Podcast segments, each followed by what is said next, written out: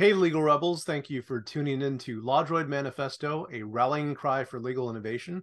I'm Tom Martin, and today we're going to talk about harnessing the superpower of generative AI. And when we come back, I'm going to tell you a story about how preconceptions can create your reality.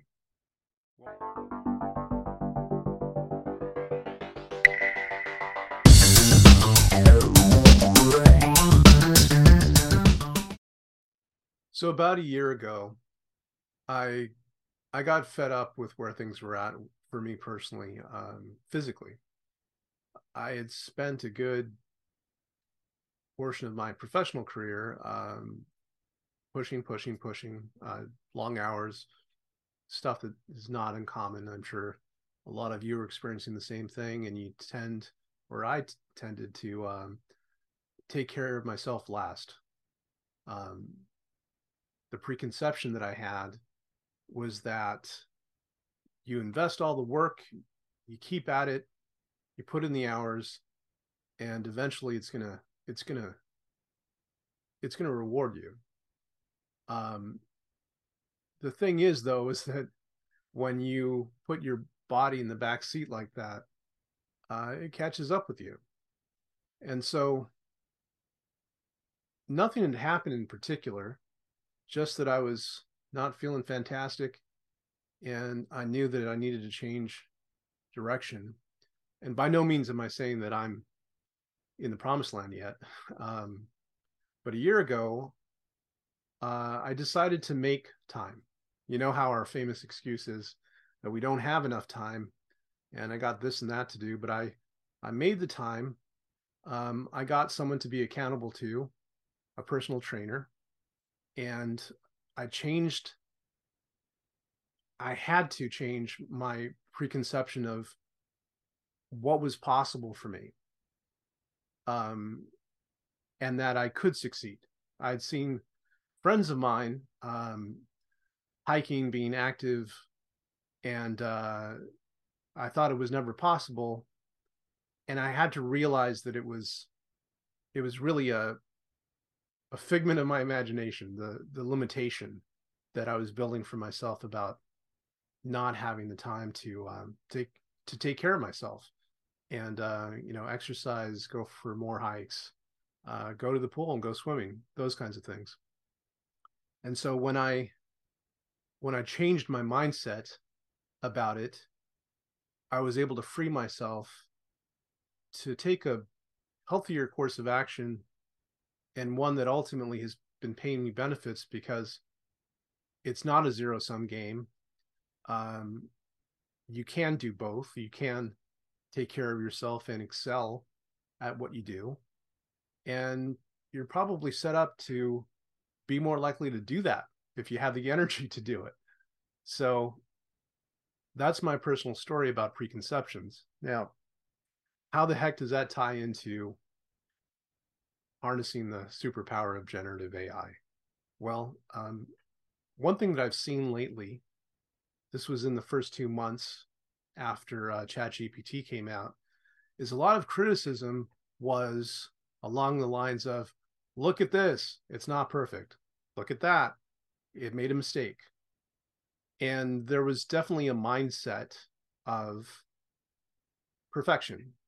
And I'm a big um, believer in not making perfection an enemy of the good. And it seemed like too many people were doing that. I think that, especially as lawyers, we have a tendency to require perfection of anything that we do. And for good reason, we have clients that are relying on us. And I, I get all get all of that. But to expect that from a new technology right out of the box is a little much. Um, and so the mindset of expecting perfection from the get go from new technology seemed to me to be the wrong strategy. And so I think the mindset that will be healthier for all of us at this moment with generative AI and the kinds of things it can do is to think of it as a creative collaborator. Um, you know, someone who might you might look to to give you a nudge in the right direction when you're not quite sure what the next step is to take. So the leap of faith is to embrace it and what it could do to help us by collaborating with it. So what's what's an example? Um, a nice metaphor that I like to use is that working with generative AI is like starting with a lump of clay. So for us lawyers, we tend to think fairly critically. So if you have a lump of clay to start with, you can mold it. You could shape it into what you want.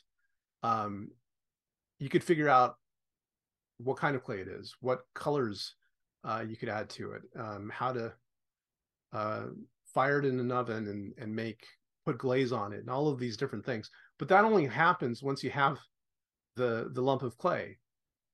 The problem usually is that there's nothing. It's a white page that we're looking at to change metaphors, and we don't know where to start.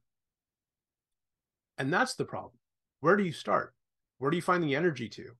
Uh, and not just, hey, I think I'll take a nap um, and just put this aside for now.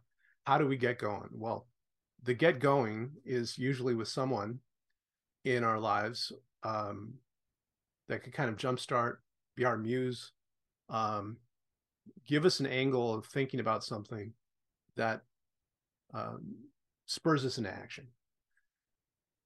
And I, I truly be- believe that that's the role that we should think of for ChatGPT, different apps and technologies that are based on the, on the same concept. Um, and so we're creating a you know it provides us with a lump of clay then our mind can figure out what direction to take it in so to bring this concept back to the practice of law there's a couple of examples the first is drafting so instead of starting with a blank page you can feed some keywords into ChatGPT. It can give you several different different ideas. And those several different ideas again, critical mind kicks in, breaks it down. Well, that's not exactly my take on it. My take is this. You could even, if you wanted to, you could feed in a new prompt that actually says, I want to have this kind of take on th- these keywords. And you could even add in the style of. So, with all of those different variables to play with, you can get something, some lump of clay out of it that you could mold into something that is entirely your own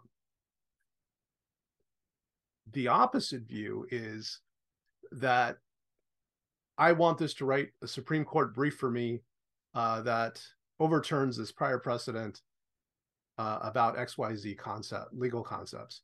Press a button, then expect it to do the miraculous and, uh, you know, take your place basically. And that's the weird thing is that people talk about end of lawyers. Um, I think it's because they have the concept of replacement. They have this replacement mindset, or or that it's an either or, not both. And so what I'm suggesting is that it's both, and that the way to view that is to to view generative AI as a, as a collaborator. A second way to look at it is through legal research. And so the way it can collaborate in legal research is that instead of Boolean searches or um, the traditional way that we search through case law, uh, through LexisNexis or Westlaw, it's replaced with a newer approach where you essentially can ask questions of generative AI like you would a law clerk. Um, what's the leading case on data privacy in Colorado? Get a response. What were the facts of that case? Okay. What cases relied on that case? All right. Tell me more about that one you know it's like a conversation that you would have with, with a peer or a well-read colleague. Um, that's the way we naturally interact with people.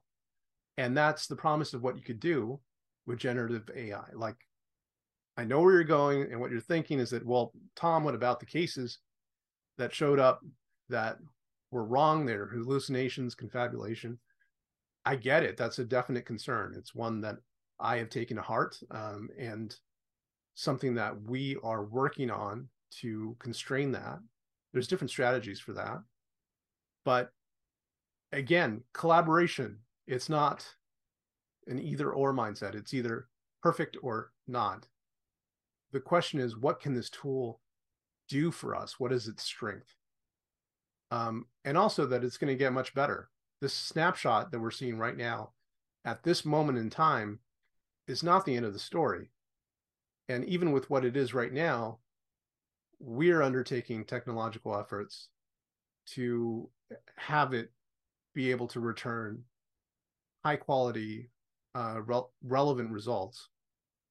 So it is possible, even in the current moment. Um, we're just moving towards that. So those are two ways within legal practice that you can have a collaborative mindset for both drafting and legal research. You know, one example is to think of the relationship with with generative AI uh, not as and to pull from Star Trek and Star Wars, not to think of it as a replicator. Remember, um, Picard, you know, Earl Grey, hot. Well, if it came out anything but Earl Grey hot, we got a problem, you know, um, because there's that expectation of perfection because it's a replicator. But that's not the right mindset for this. Think of it more like R2D2. Um, you know, R2 was famously a co pilot and friend and collaborator who would work with you to fight for the rebellion, right? And help you to achieve great things. And so that's that's the way to think about this.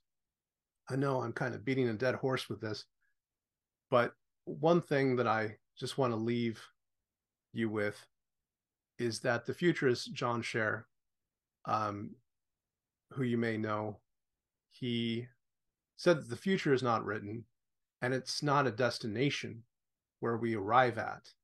It's actually something that we create. And that the act of creating it changes both us, the maker, as well as the destination. And so I think we're at a critical moment right now where we have this influence on the future that we're making and that we have a better shot at creating a positive one by having the proper mindset. Thank you so much for watching LawDroid Manifesto, a rallying cry for legal innovation. Every week, I'll be posting a new Substack along with a podcast and video just like this. So please tune in. You won't want to miss it.